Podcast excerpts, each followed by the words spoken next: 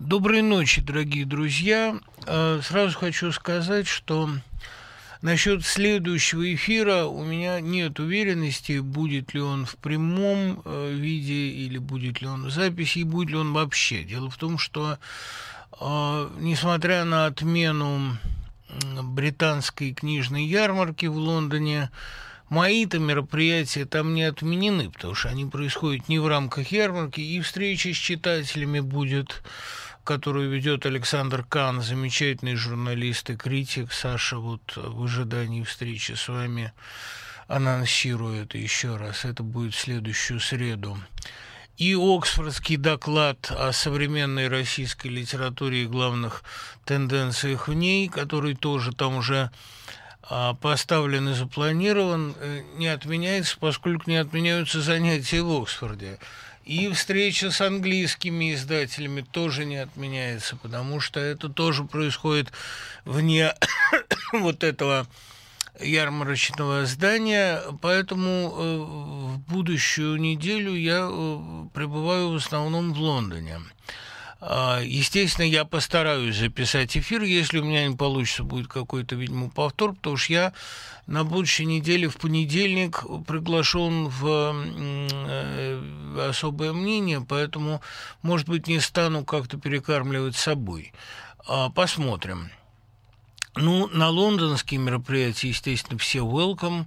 Они анонсируются, по-моему, в сообществе. А что касается лекции 8 марта, которая посвящена великим женофобам, ну, нам вот показалось, тут многие, кстати, этим э, возмущены, некоторые заинтересованы, действительно, нам показалось любопытно в лектории «Прямая речь» поговорить о великих э, таких врагах женского рода, женского пола, о э, таких панически боящихся любви великих девственниках или о таких женофобах, как Отто Вейнингер, посмотреть, чем это заканчивается, потому что это всегда заканчивается плохо, и страх перед женщиной есть в известном смысле непреодоленный страх перед жизнью.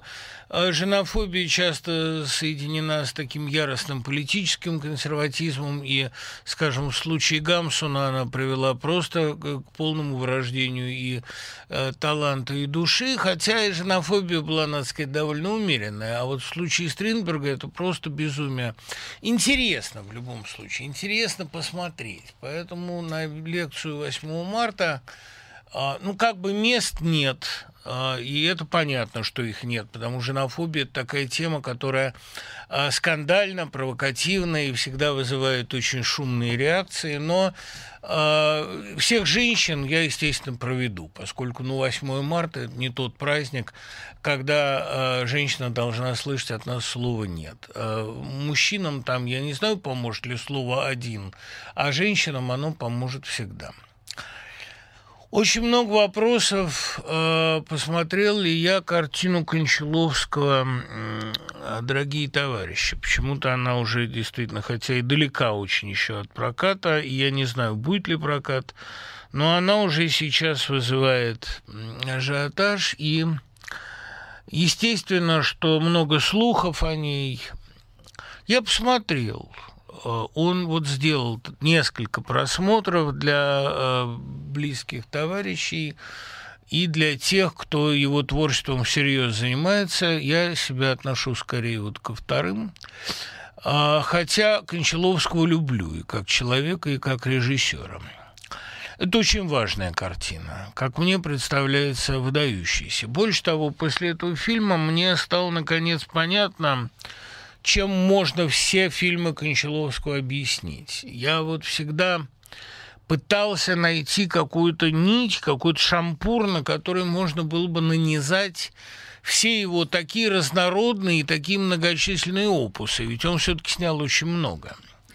И сейчас у него, безусловно, лучший период. Я вот его спросил, как это так получается, что в такое вроде бы неблагоприятствующее творчеству время, как наше, во время такого прогрессирующего абсурда, запретительства в атмосфере страха и вырождения, у него получаются э, сплошь вот так, такая череда шедевров.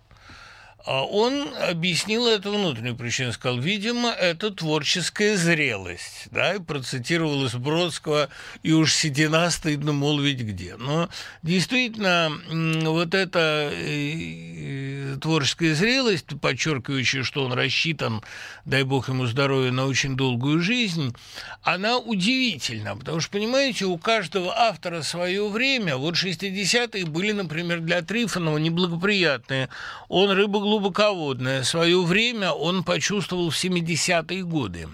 И один за другим ежегодно выпускал шедевры, на создание которых в другое время не хватило бы и пяти. Вот это такая фантастическая креативность. А, я понимаю, что, скажем, для прозы сегодняшнее время не очень благоприятно, потому что это, как я уже когда-то писал, как перед цунами мыть полы. Проза дело такое долговременное, а сейчас как бы бифуркация. Но при этом, э, что тоже нельзя не отметить, некоторые поэты сейчас переживают настоящий творческий расцвет. Вот Ахматова говорила, а просто мне пить не хочется, под звон тюремных ключей. А для некоторых звон тюремных ключей – это совершенно оптимальное время. Это не потому, что им нравятся тюремные ключи. Может быть, они по контрасту с эпохой чувствуют себя лучше и чище. Но, в общем, для кого-то нынешнее время очень благоприятно. Для Кончаловского, как мне кажется, вот в трилогии а «Рай, грех, дорогие товарищи», они явно образуют триптих, а наконец отковалось, сформировалось его мировоззрение. А я могу его сформулировать так. Мир однозначно и бесспорно лежит во зле. Любая социальная система – это зло, но человек выживает благодаря случайной доброте. Случайной доброте какого-то чинуши, какого-то чина, поставленного решать судьбы, благодаря случайной доброте ГБшника, который вдруг неожиданно оказался человеком, благодаря случайной доброте Бога. То есть вот иногда Бог дарит такую фантастическую милость. Я не буду спойлерить картину, не буду ее рассказывать. Она страшная. Как всегда у Кончаловского она сценарно очень крепкая. Кстати, Андрей Шемякин когда-то сказал, что, пожалуй, Кончаловский сценарист в некоторых отношениях сильнее Кончаловского режиссера. Имею в виду не только Андрей Рублева и «Транссибирский экспресс», но сценарий его собственных картин. Пожалуй, э, сценарий «Дорогих товарищей» – это очень крепкая работа, потрясающая потрясающе все крючки, сцепки, все ружья стреляют, очень крепко сделано. При этом, понимаете, вот если у нас есть уже такая несколько истерическая германовская манера рассказа о советском времени, как о времени такого торжествующего, очень густого и плотного абсурда, это, тем не менее, вот а, подчеркнуто ясная, стилистически очень четкая, очень выверенная, нарративно очень э, такая нарочито упрощенная режиссура режиссура Кончаловского, это такой интересный ответ. Это попытка сохранить внятность в условиях тотальной размытости критерий. Это заслуживает высокого уважения, конечно. Интересной мне показалась вот какая линия. А советский человек начинает молиться в уборной. Эта сцена есть потрясающая совершенно у Германа Хрусталев машину. Помните, там мальчик молится в сортире. Эта сцена есть у э, Хоржановского Саша Валера в одной из серий «Дау». И это потрясающая совершенно сцена, сыгранная Высоцкой, а вот у Кончаловского. Это явно не случайно. И главное, э, не потому, что советскому человеку негде помолиться, а потому, что как бы прорыв вверх происходит через низ, через самое униженное, срамное, запретное. Вот э, как бы единственное место, где можно молиться, это место отхожее. То есть это еще раз первые да будут последние, да, последними. То есть возвышение через предельное унижение. Надо сказать, что Высоцкая, конечно, сыграла феноменально. Это очень а, несвойственная и очень сложная роль. А такую Фурцеву сыграла. И совершенно потрясающая работа молодой Юлии Буровой, которая, я думаю, станет после этого одной из самых востребованных актрис. Она тоже ученица курса Кончаловского. Но, в общем, в самом таком концентрированном виде, наверное, мировоззрение Кончаловского крайне пессимистичное в отношении любой земной власти, именно очень скептическое – сформулировано э, Львом Лосевым в одном из самых любимых моих восьмистишей. Э, оно называется «Полемика». Нет, лишь случайные черты, прекрасны в этом страшном мире, где конвоиры скалят рты и ставят нас на все четыре дождя апрельского порыв, неправильная строчка блока, советской песенки мотив среди кварталов шлакоблока. Дело в том, что мир Лосева, э, поэта с таким очень низким болевым порогом, э, поэта, всегда прячущегося, как моллюск за свои створки в разные герметичные формы литературные, поэта, э, который просто обозначает все время отсутствие лирического героя, потому что лирический герой все время отдергивается от жизни, как от ожога. А вот э, это странным образом совпадает с мировоззрением Кончаловского, потому что и э, Кончаловский, и Лосев, оба эмигрировавшие в свое время почти синхронно, они э, абсолютно не питают иллюзий насчет каких-либо мировых систем. Положим, Лосев был в этом смысле чуть более оптимистичен насчет Америки, как ему казалось, очень правильно устроенный. А Кончаловскому кажется, что и американская система бесчеловечна, просто любая система в его мире – настолько имеет право существовать, насколько она позволяет человеку немножко отступать от функции, немножко быть не только сапогом, не только гыбней, немножко проявлять человечность. Вот об этой случайной, иногда совершенно непроизвольной человечности, как оказалось, он всю жизнь снимает. Во всяком случае, последние три картины, они прицельно об этом. Если э, выбирать, какая из них мне понравилась больше, «Рай», «Грех» или дорогие товарищи, понимаете, грех, он очень значителен эстетически, очень интересен, как полемика с Тарковским. Но, эм, вероятно, все-таки, дорогие товарищи, самое человечное и самое сильное, самое ударное э, картина исполнителя. Во всяком случае, ребята, я должен... Ну, его можно любить, не любить но он художник. Вот насколько он художник, там видно в одном плане, крупном, неподвижном. Я не буду этот план рассказывать, а, впрочем, буду, почему нет. Это же фильм о Новочеркасском расстреле. И вот там э, парикмахерша есть одна, которая все время слушает радио. И у клиентов уже голова пухнет от этого радио, но она, как многие советские люди, совершенно без этого голоса, без этого звука, без музыки, она не может существовать. У нее начинает начинается, что называется, anxiety, экзистенциальная тревога. И вот, э, вот общий план. Вот это парикмахерское кресло, окно, э, пуля попадает э, случайно в эту парикмахершу, она дергается на полу, а по радио идет Терула. Знаете вот эту песенку, которую слова там Войнович написал?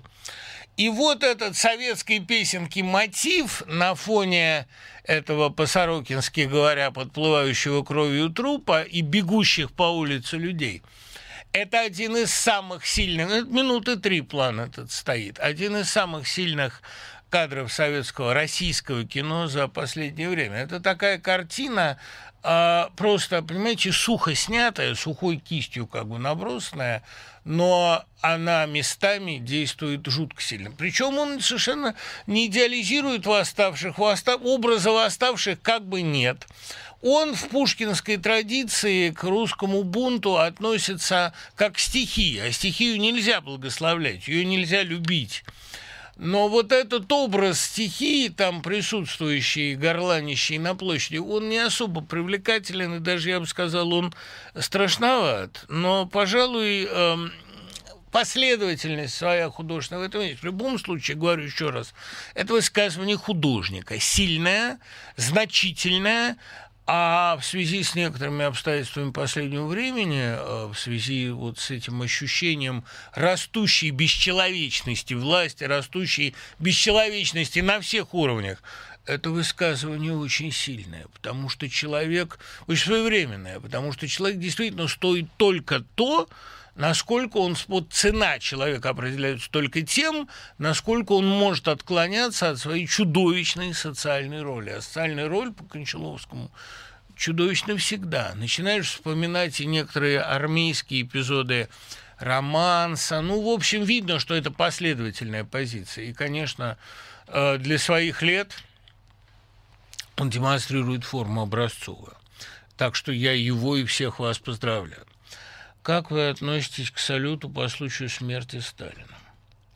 Ну, э, по случаю смерти Сталина можно было бы устраивать салют, если бы Сталина свергли э, восставшие представители народа, э, которые вспомнили о достоинстве победителей, либо если бы его свергли даже соратники, но у нас, к сожалению, нет пока никаких фактов на это указывающих. Хотя Лев Лурье вот в нашей встрече утверждал, что с его точки зрения, просто по логике вещей Сталина убрал Берия. Но логика вещей логикой, а фактов у нас нет, которые бы это доказывали, кроме каких-то косвенных свидетельств. Поэтому, если бы Сталина сверг восставший народ, если бы это была победа, это стоило бы отмечать салютом. Но это, к сожалению, эм, э, произошло ходом вещей. И поэтому отмечать победу смерти, как бы устраивать салют в честь смерти, это, по-моему, скорее расписываться в своем бессилии. Ну что же это так? Не, не нашлось силу человечества, чтобы как-то этого персонажа подвинуть или хотя бы ограничить. Не нашлось силу России скинуть это чудовище. А то, что он чудовище, я думаю, сомнений никаких в этом быть уже сейчас не может. И, во всяком случае, те, кто, те, кто жил при нем, могли еще в чем-то сомневаться и думать, ах, не знал, ах, не понимал. Сейчас, когда мы знаем все это, сталинизм уже не может быть заблуждением. Сталинизм – это преступление. Будем называть вещи своими именами. А, значит, что касается еще вот очень здравое наблюдение Елены Ефимовой. Лена, я думаю, что я смею озвучить ваше письмо, потому что ну, вы человек известный, да и, в общем, а, ничего такого сенсационного вы не написали, ведь это еще и день смерти Прокофьевой и Ахматовой. Поэтому э, устраивать в этот день э, гулянку, по-моему, неправильный салют, там можно спорить.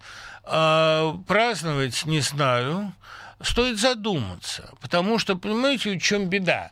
Тиран же не уходит один. Тиран с собой очень многих забирают, очень многие не дожили а многие пережили ненадолго. Вот Ахматова, которая пережила его всего на 13 лет, и которая 30 лет мучительных при нем прожила, вот это повод вспомнить прежде всего жертв, как и, собственно, День Победы, повод прежде всего задуматься о цене, задуматься о людях, которые отдали жизнь за победу. И уж во всяком случае не кричать можем повторить. Нельзя не поздравить с 70-летием Евгения Лукина. Вот это праздник, безусловно. Евгений Лукин – один из крупнейших современных российских прозаиков и точно входящий, я думаю, в пятерку лучших современных поэтов, авторов-исполнителей в том числе – я Лукина люблю. Женя, я тебя поздравляю. Я знаю, что ты не слушаешь сейчас, потому что вообще сбежал от юбилейных мероприятий. Но если слушаешь вдруг, то прими мою самую сердечную благодарность за все тобой написанное и спетое и проза Лукина, и гениальные его песни, и великолепная, жесткая, ироническая, трагическая, очень разнообразная поэзия, все это, конечно, э, лишний повод вспомнить о существовании рядом с нами замечательного образчика, замечательного образца, человека, на которого можно равняться. А, я э, не буду, конечно, приводить э, любимые песни Лукина «Что ты, княже, говорил, когда солнце меркло?» Ты сказал, что лучше смерть, нежели полон, И стоим, оцепенев у речушки мелкой, и погано идут с четырех сторон. Или «Оловянный слепок с горла», гениальное совершенно стихотворение. Вообще, мне кажется, Лукин обеспечил бы себе бессмертие, даже если бы написал только четыре строчки. «Посмотри, встают цунами над скорлупками квартир. Так, разделываясь с нами, красота спасает мир». Я в эфире много раз это уже читал. Кстати говоря, нечто подобное вот происходит и сейчас. И почему в очередной раз не умилиться тому, как, разделываясь с нами, красота спасает мир. Кстати, удивительное дело, что вот этот коронавирус предсказал Успенский. Я помню, как мы э, с Михаилом Глебовичем ехали в машине, и он импровизировал, как всегда, очередной сюжет. А, всегда было наслаждение смотреть, как эта райская машина работает рядом с тобой, как он выдумывает на каждом шагу новые концептуальные повороты. Вот он сказал, придумать бы болезнь, которая бы а, оставляла в живых только детей.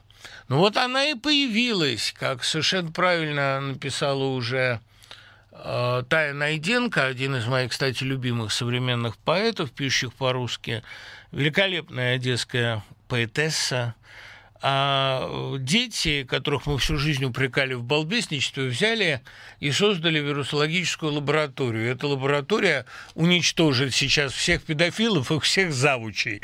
Вот это очень точно написано. Это действительно как-то вот э, репродуктивная система развитая является самым уязвимым местом организма. Ее взламывает вирус, а дети безгрешные, детям это не угрожает. Дети еще не размножаются. Остроумная идея, даже если это и не так. А жду ли я от коронавируса каких-то катастрофических последствий для человечества? Нет, я вообще считаю, что человечество бессмертно. Но э, мне представляется очень интересным вот этот вариант развития, при котором коронавирусом воспользуются в России, чтобы опустить железный занавес. Это возможный вариант, что эпидемия может стать здесь предлогом для абсолютного закрытия всех границ и в отрубания интернета, поскольку там распространяются панические слухи, и в конечном итоге для введения здесь полицейского государства. Это такой возможный вариант, потому что э, коронавирус, он, понимаете, в некоторых отношениях он может опрокидывать какие-то дряхлые режимы, все дряхлое, особенно уязвимо. А в некоторых отношениях он может быть и такой удобный предлог для выстраивания э, сугубо закрытого общества. Это антиутопия, уже многократно описанная. Я хочу напомнить гениальный рассказ Петрушевской «Гигиена», в котором речь идет о семье, которая вымерла от гигиены. Вот то, что они так раздулись, это же не следствие болезни, это следствие того предсмертного обжорства, той безумной жадности, с которой они нажирались, когда заперли девочку. Вообще гигиена, наверное, тоже входит в десятку лучших русских рассказов прошлого века. И мне кажется, что предсказанное там очень точно. Гигиена страшнее вируса. В России, во всяком случае, так. И предохранительные мероприятия, они могут привести, а, мне кажется, еще и не к таким жертвам, как самый вирус. Об этом замечательно говорится в советском анекдоте. Войны не будет. Будет такая борьба за мир, что камня на камне не останется. Это не значит, что я не одобряю мероприятия подготовительные. Я их одобряю, конечно. Я просто говорю о том, к чему они могут привести в своем предельном развитии. Если вы смотрели фильм «Кролик Джорджа», можно ли сказать, что это разновидность Карлсона для мальчика, жившего в нацистской Германии? Ну, я, конечно, смотрел. Собственно, первое, на что я пошел в Штатах, это «Кролик Джорджа», потому что я понимаю, что в России его показывать, видимо, не будут, но все желающие могут с ним ознакомиться в любое время. А видите, э, что мне показалось, значит, важным? Всякий диктатор, всякий тиран – он э, пытается стать невидимым другом, говоря словами Чбоски, пытается стать э, невидимым другом для мальчика или невидимым другом для писателя, невидимым другом для вообще любого гражданина. Вот в Айтите там можно предъявлять картине претензии очень серьезные, претензии прежде всего стилистического свойства, там очень много пережимов, и э, мне кажется, что фильм, ну, как и «Жизнь прекрасна», Бенини, как бы он э, стилистически очень неоднороден, и он не находится на высоте темы, хотя там есть блестящие куски совершенно, но в целом мне представляется, что он очень неровный. Э, наверное, он и не мог быть на эту тему ровно. Наверное, только Чаплин может на эту тему шутить с достаточной долей э, и достаточной долей такого сардонического черного юмора. Здесь мне показалось, что все-таки высота взгляда недостаточно, обобщения недостаточно, но все равно это хорошее кино.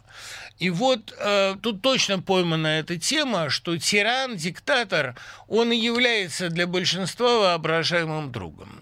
А его наделяют какими-то чертами. Ну вот Кушнер в свое время сказал, вы наделяете Бога всего лишь чертами идеального собеседника. Это не так мало. А, я бы, может быть, этого и хотел. Это проекция, да, это проекция идеального друга, и в нем все видят тайного друга. Это, конечно, ужасно, но а, вот этот тайный друг, он был у большинства советских писателей. Булгаков перед смертью разговаривал со Сталиным, Пастернак перед смертью разговаривал со Сталиным, Леонов постоянно с ним разговаривал. То есть это такое, кстати, Пастернаку являлся и Леонов. Это такая довольно распространенная определенная черта видеть в Сталине идеального собеседника. Он дальше там обращался к нему в воде. Он писал, что это болезнь, там говорил, что это болезнь, но все-таки это э, болезнь была. Тайный друг – это и есть э, проекция вождя, идеальная позиция для вождя. Довольно мерзкое, в общем, ощущение, и э, Войтите здесь, безусловно, прав. Кстати, вот заявка на лекцию здесь есть довольно интересная про братьев Карамазовых. Я обещал, я могу это сделать, если хотите, хотя за 15 минут говорить про братьев Карамазовых профанацию, но можно выделить одну тему, которая меня волнует больше всего, церковную тему, о ней поговорить. Прочитал рассказ Гринштейна «Улица Красных Зорь». Прямо не отпускает, не могу успокоиться. Произошла странная ассоциация с холодной осенью Бунина а скорее, чем с фильмом «Холодное лето». Было ли у вас что-то подобное? Андрей, эта ассоциация совершенно точная, потому что, помните, последняя фраза повести Гринштейна «Готово, сердце мое, Боже, готово», и последняя фраза «Я пожила, порадовалась, теперь уже скоро приду» из бунинского рассказа «Холодная осень». «Холодная осень» вообще, как бы он у матери любимый бунинский рассказ, я его прочитал лет, наверное, в 10 с ее подачи. Вот это навеки мне запомнилась эта фраза ну, ваше сиятельство, как ваши обстоятельства. Любят наши люди этой фразой а, поподкалывать а, товарищей по несчастью, да? Э, горько это, конечно. Хотя какие там они товарищи? Горько это. Да, наверное, в повествовательной манере такой пресловуто нейтральной, остраненной что-то есть общее у Гринштейна в этой вещи и у Бунина. Заметьте еще абсолютно фольклорную, такую сказовую стилистику «Улицы Красных Зорь». Если говорить честно, «Улица Красных Зорь» – это, наверное, лучшая повесть Гринштейна. Она самая добрая. Потому что Горенштейн, он вообще желчный такой. Я вот с Кончаловским э, в ЖЗЛ, это на своем YouTube-канале, э, у нас с ним был сейчас разговор большой, и я там его спросил про Горенштейна, но они все-таки дружны же были. И он говорит, я его спросил, почему ты едешь в Германию, а не в Израиль. Он сказал, в Израиле мне будет некого ненавидеть. Действительно, ненависть, желчь – это очень сильный мотор в творчестве Гринштейна. Этим и обусловлена, наверное, его относительная а, ну, такая узкая, маргинальная популярность. Гринштейн, он а, не для всех. Такое шампанское желчью, как называется один его рассказ – Э, я Гринштейна люблю очень именно за эту его недобрость, негладкость, нехарактерную для русской литературы библейскую жестковыность, а нежелание прощать, примиряться. Вот эта непримиренность мне в нем очень дорога, поэтому я так и жду публикации веревочной книги. Мне интересно, а самый поздний, последний Горенштейн, он примирился или нет? Думаю, нет. Но «Улица Красных Зорь» — это добрая, трагическая, такая сентиментальная повесть, до слез просто. И э, я ее перечитывал недавно и, конечно, поразился. Писатель медвежьей силы какой-то. Я не знаю, с кем его рядом поставить. Ну вот с Петрушевской, может быть. Очень хорошо, что добился от вас честного ответа о перестроечном искусстве. Да и Келабрик, его совершенно не надо было добиваться. Я абсолютно честно о таких вещах говорю. Да, мне кажется, что перестроечное искусство и предперестроечное искусство начала 80-х было временем деградации. 70-е начали вырождаться, как всегда бывает в замкнутых сообществах. Мои оценки кардинально расходятся с вашими. Ну, слава тебе, Господи. Послушал лекцию Игоря Дмитриева «За что судили Галилея», там он посетовал, что многие учителя предпочитают однозначный мир сложной правде. Так проще преподавать воспитывать. Сталкивались ли вы с подобным? Сталкивался. Но ведь дело в том, что, понимаете, э, фраза «понять значит упростить», которая кому только не приписывалась, она не зря у Стругацких часто появляется, приписанная поэту Строгову. Любой миф – любая концепция – это всегда редукция, ну, потому что жизнь сложнее.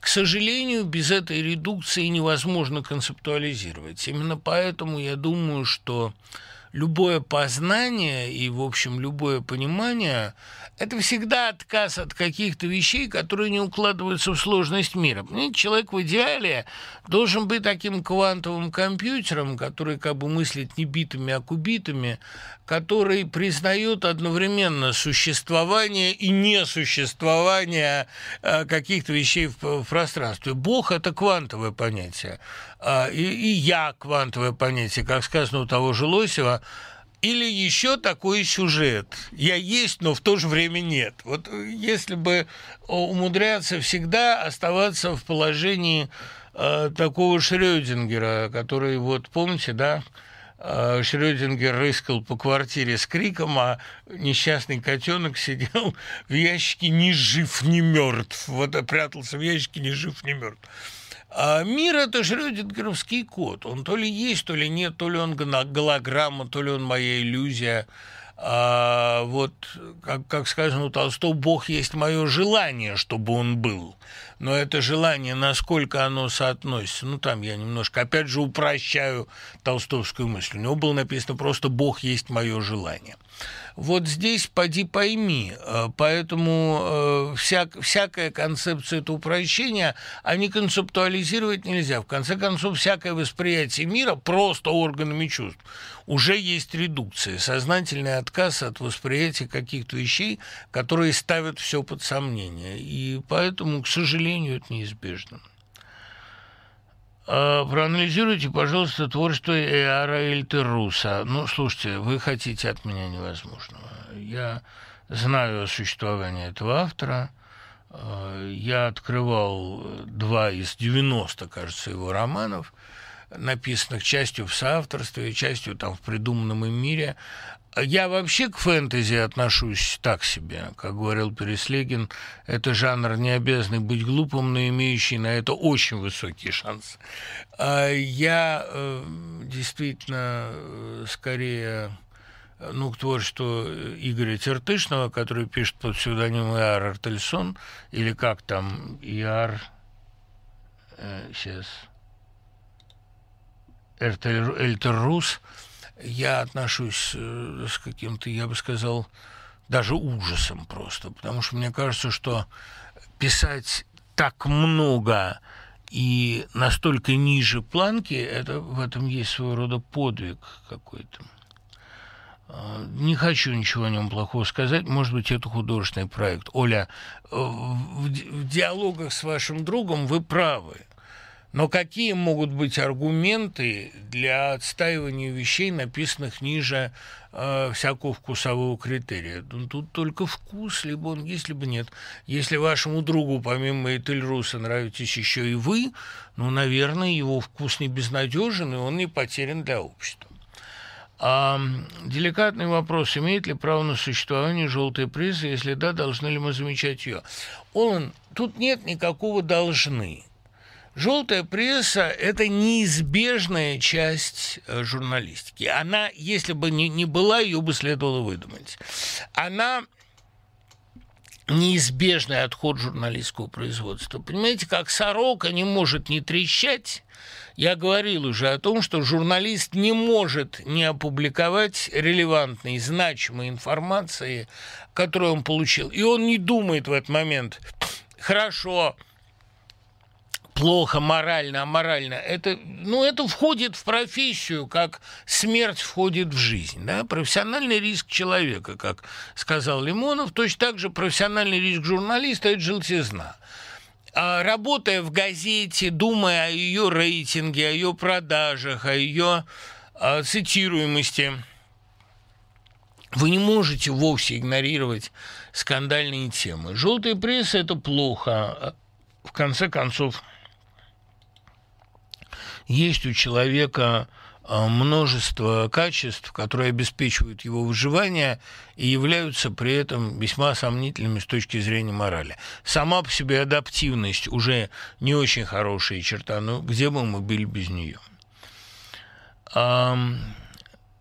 Цветаева в письме Розанову от 7 марта 2014 года пропела панигирик Марии Башкирцевой – два года жизни я жила тоской они, чем вызвано такое отношение? Андрей, ну, Мария Башкирцева, она эм, вызывала действительно невероятное любопытство даже у Мопассана, у человека, который, казалось бы, эм, был довольно устойчив к разным женским чарам и навидался всяких крайностей человеческой природы, что не видел, то вообразил, но даже она, когда она писала ему письма, вдохновила его на несколько, во-первых, очень остроумных ответов, а во-вторых, э, на несколько сюжетов. Вот есть у него этот сюжет о русской чехоточной красавице, неотразимо действующий на француза там в одной из новелл.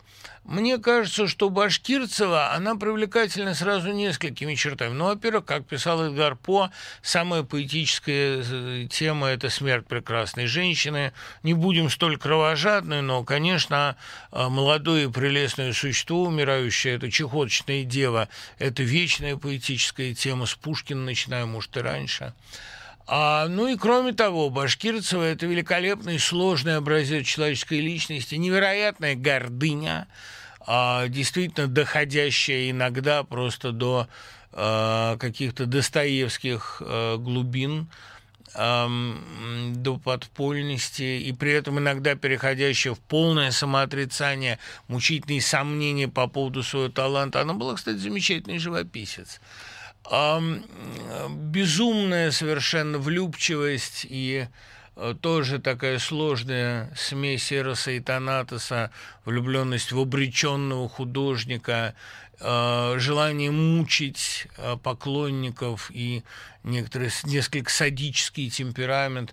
Если бы она прожила не 24 года, а больше, страшно подумать, сколько бы на ее пути было жертв. А, просто сколько людей послужило бы топкой для ее печи, выражаясь, как в свое время словами Цвета... Эфрона от Цветаевой сколько пошло бы на растопку чужих судеб. Она такой художник par excellence. При этом, кстати говоря, тут даже не важно, насколько она была талантлива как художник, но как писатель, выразивший свою душу в дневнике, она была феноменально талантлива. И, видите, не случайно личность привлекает романтиков. Ну, самый романтический из российских сценаристов – Александр Александров, любимый мой друг старший и один из любимых моих писателей, написал о Башкирцевой такую замечательную а, биографическую книгу, просто тоже дышащую какой-то страстью век спустя. Э, Сан Леонардович, он понимал э, в женщинах, и если она вызывала у него такие чувства, уж, наверное, там тоже что-то было. Конечно, Цветаева хотела быть башкирцевой. Ты дал мне детство лучше сказки и дай мне смерть в 17 лет. Она, видимо, чувствовала, что дальнейшая жизнь будет мучительной для человека такого темперамента. Цветаева рождена была быть вечно молодой. Как говорит Тань Друбич, возраст не для слабаков. И вообще возраст не для всех, сказал бы я. Чем обуславливается выбор имен героев произведений? Есть ли какие-то механизмы? Как выбираете вы? Я обычно, когда придумываю героя, всегда знаю, как его зовут. Почему, не знаю. Видимо, я вижу сразу его внешность, а внешность как-то... Ну, это, знаете, как Матвеева рассказывала, как она пишет песню. Сначала я слышу музыку, музыка вызывает картину. А картину я уже могу написать словами. А вот я, как правило, когда я вижу героя, я слышу, как он говорит. А когда я слышу его речь, я почему-то знаю, как его зовут. Первое, с чего для меня начинается герой, как правило, это речевая какая-то характеристика и фамилия. Или не фамилия, а там вот э, имя. Почему-то я всегда это знаю. Римская империя, в отличие от завоевания варварских территорий, довольно мягко обошлась с греками ввиду уважения к их культуре. Может ли Россия рассчитывать на какой-то вес э, в глазах западного мира по причине своих культурных достижений, или это сейчас уже никого не волнует? Обойдется ли с нашей культурой Китай? Также мягко. Ну, я не думаю, что Китай завоевывает. Вот э, я солидарен с Марксом Тартаковским. Есть такой автор, который говорит, что китайская культура, она не экспансионистская, иначе Китай давно завоевал бы мир, но она такая замкнутая скорее. А, или это тихое завоевание, мягкая сила. В любом случае, понимаете, тут российской-то культуре ничего не угрожает, как говорится, в русском желудке еж перепреет, потому что я наблюдал очень забавную вещь. Я наблюдал превращение китайцев во втором поколении в русских. Китайцы женятся на русских женщинах. Это уже очень мощный инструмент русификации.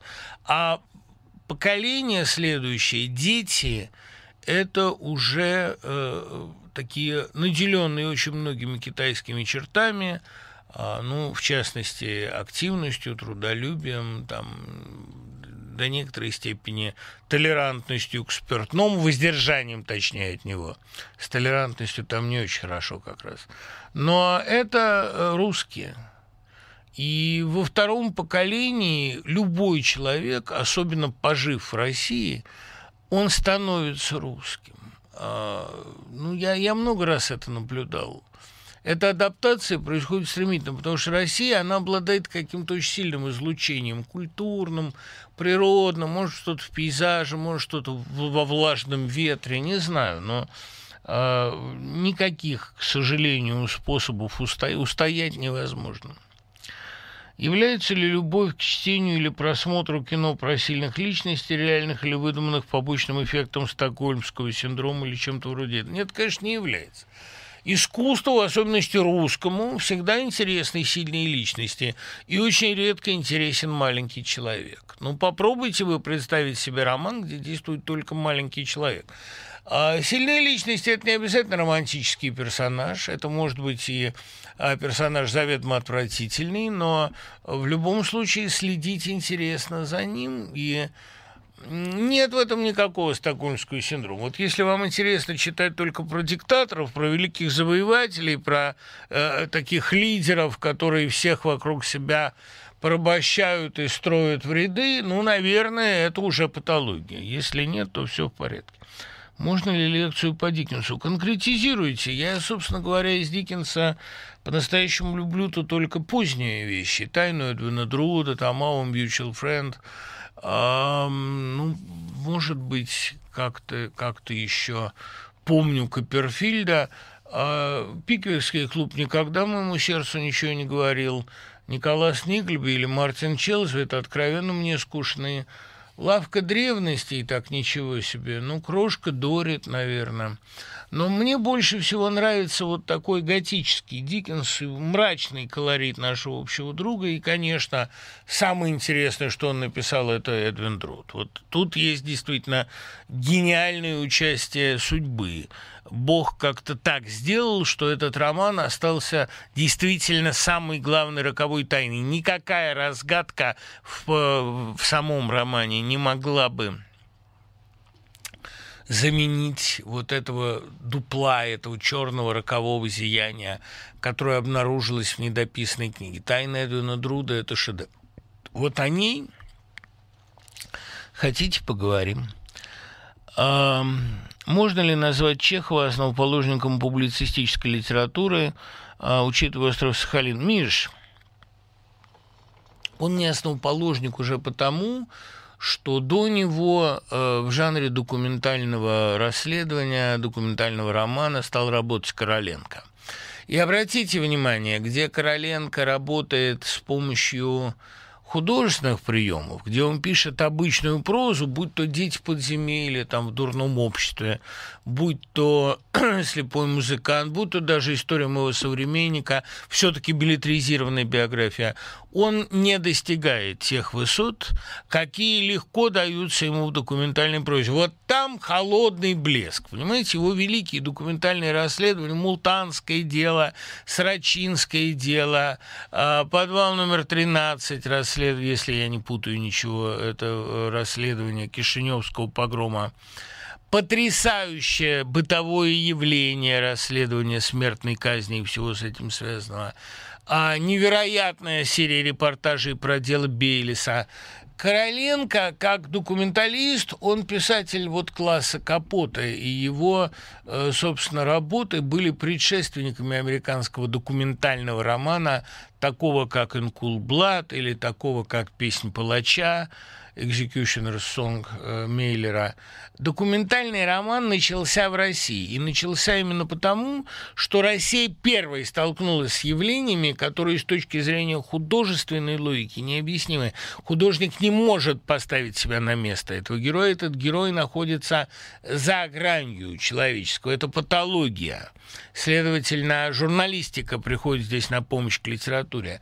А, не может художник понять и описать русскую тюрьму, и тут два у нас гениальных документальных романа. «Остров Сахалин» Чехова – там в шестой главе описание запахов, э, ну, вырвет, понимаете? Чехов написал самый аппетитный рассказ в русской литературе «Сирену» и самую неаппетитную э, страницу в русской литературе. Это описание того, чем пахнет в каторжной тюрьме и как выглядит там камера и э, вот вся эта антисанитария цветущая, безумная. Там же и потрясающий абзац, конечно, о поэтике отхожих мест. Нет, конечно, э, вот два таких текста «Остров Сахалин» и «Архипелаг ГУЛАГ». Я думаю, что, кстати говоря, несомненно, отсылка в солженицынском названии к острову Сахалину, потому что если Чехов описал один остров, то Солженицын описал уже гигантский архипелаг, в который превратилась вся Россия. Понимаете, это цепь островов, которая составляет действительно, может быть, какой-то спинной хребет, позвоночник этой цивилизации, потому что на страхе тюрьмы тут держится все, иначе давно бы уже люди переустроились свою жизнь. Но тюрьма – это хребет, и ударом по этому хребту был сначала Сахалин, а потом архипелаг ГУЛАГ. Я до сих пор считаю, что архипелаг ГУЛАГ – это самый мощный удар по тоталитаризму, который нанесен был в 20 веке. Я думаю, более мощный, чем э, вся литература постсоветская, которая как-то разоблачала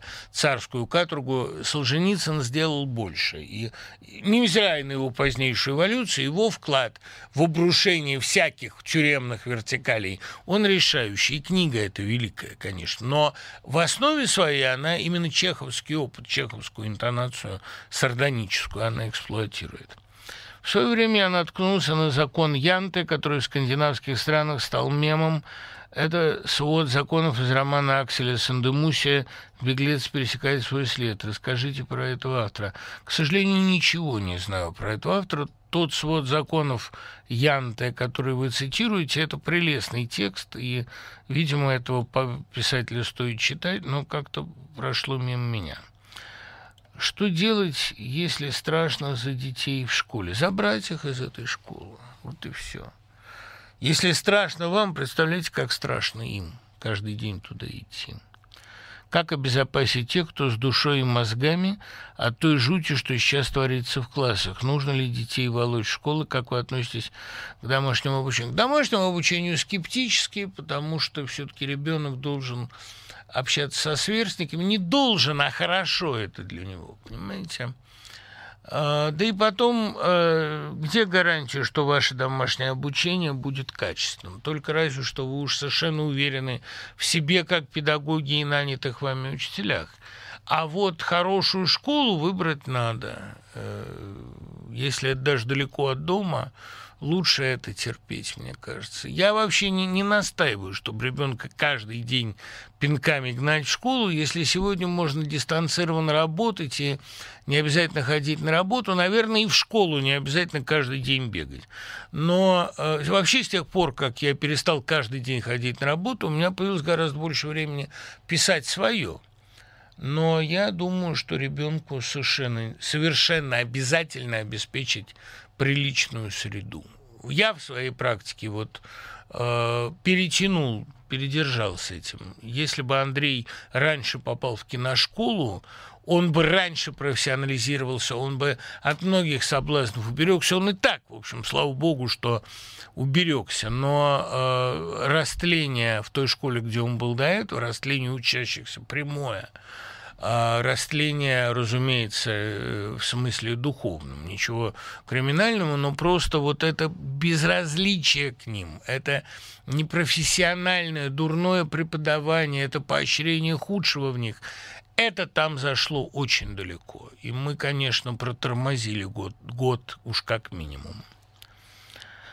Ну, я в свое время закончил эту школу, и поэтому думал, ладно, хотя я там мучился сильно. Ну, как-то я не... Женька ее закончила, но тоже по-настоящему она, мне кажется, начала только в институте учиться. До этого она отбывала повинность. Как бороться с травмирующими флешбеками из прошлого, особенно из школы? Иногда встречаю на улице прошлых обидчиков и хочется отомстить. Ну, отомстите. Это полезно, это хорошая терапия. Почему же не отомстить?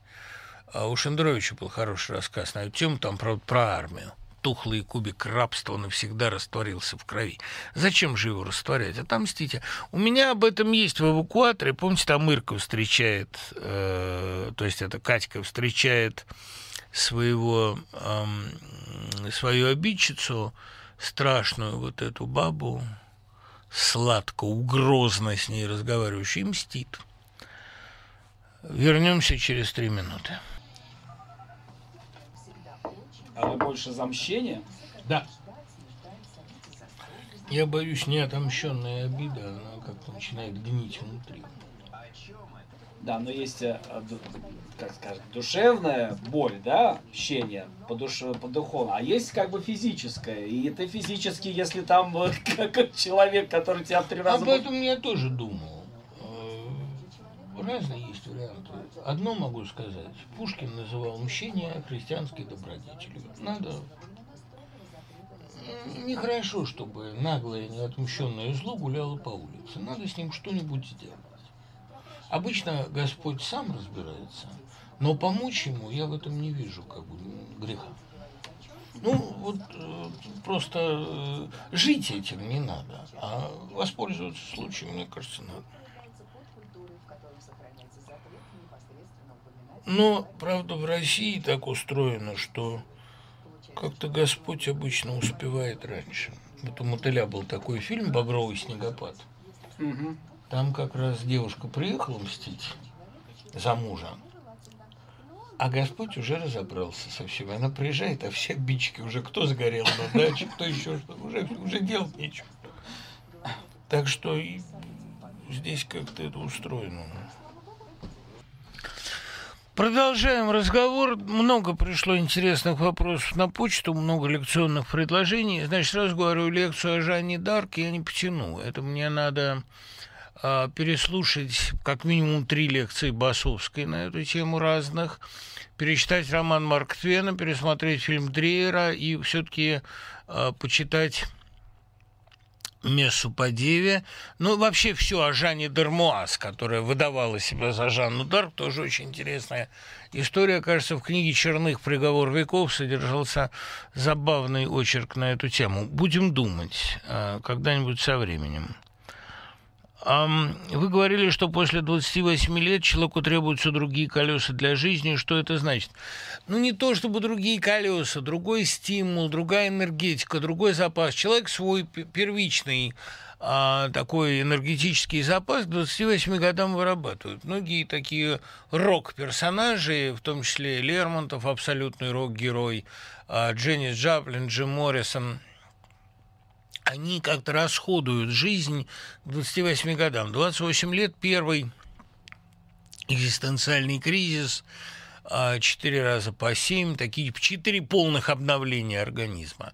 Дальше надо как-то э, переучредить себя, э, ну, придумать себе другие стимулы жить. Мне очень повезло. Мне в 28 лет как раз вот встретилась женщина, которая смогла дать мне этот смысл надолго. И э, какие-то кризисы мои внутренние разрешить. И, ну, и вообще многое изменилось в моей жизни в 28 лет.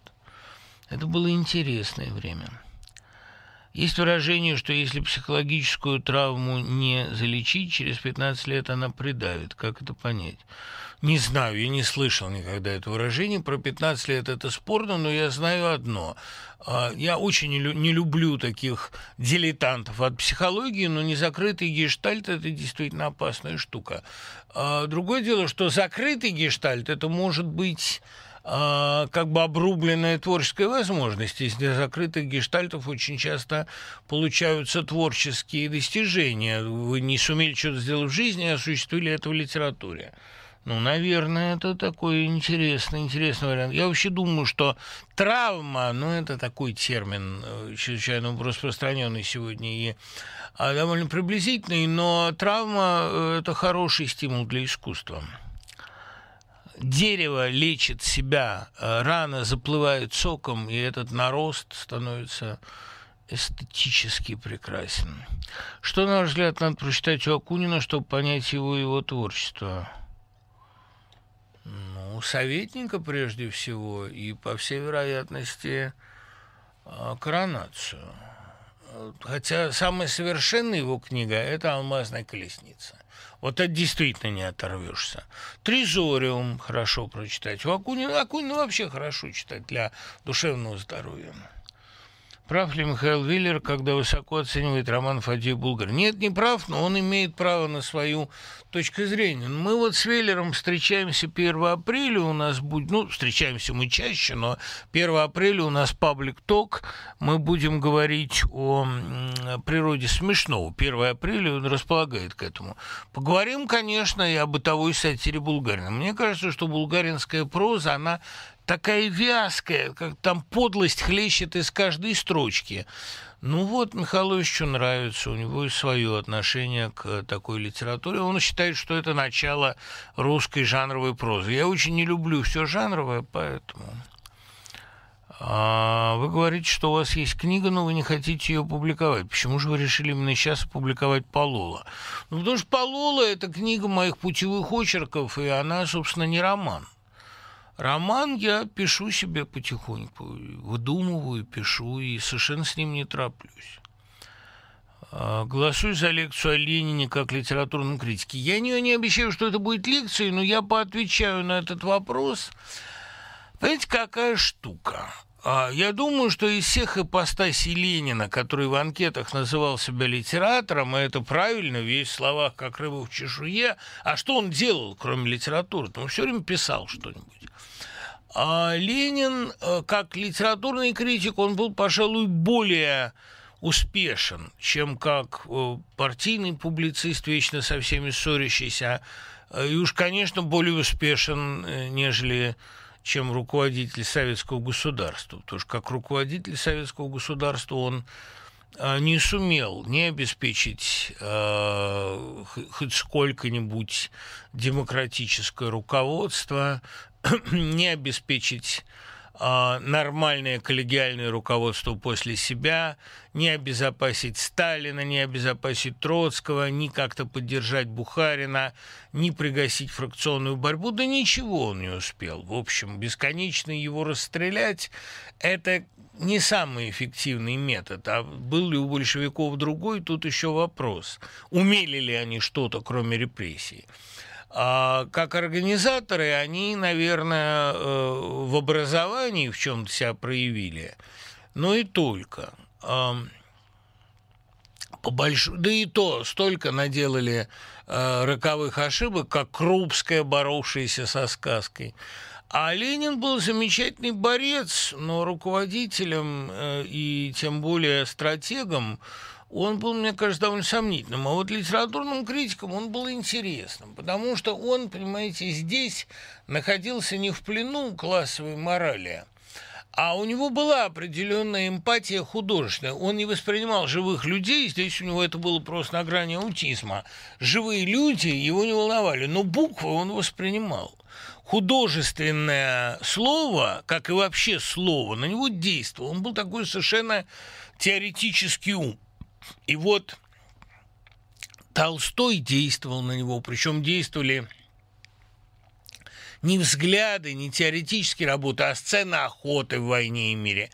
Чехов действовал на него, он под э, действием палаты номер 6, о чем пишет сестре Анне, испытал просто паническую атаку, испытал приступ клаустрофобии, выбежал из комнаты.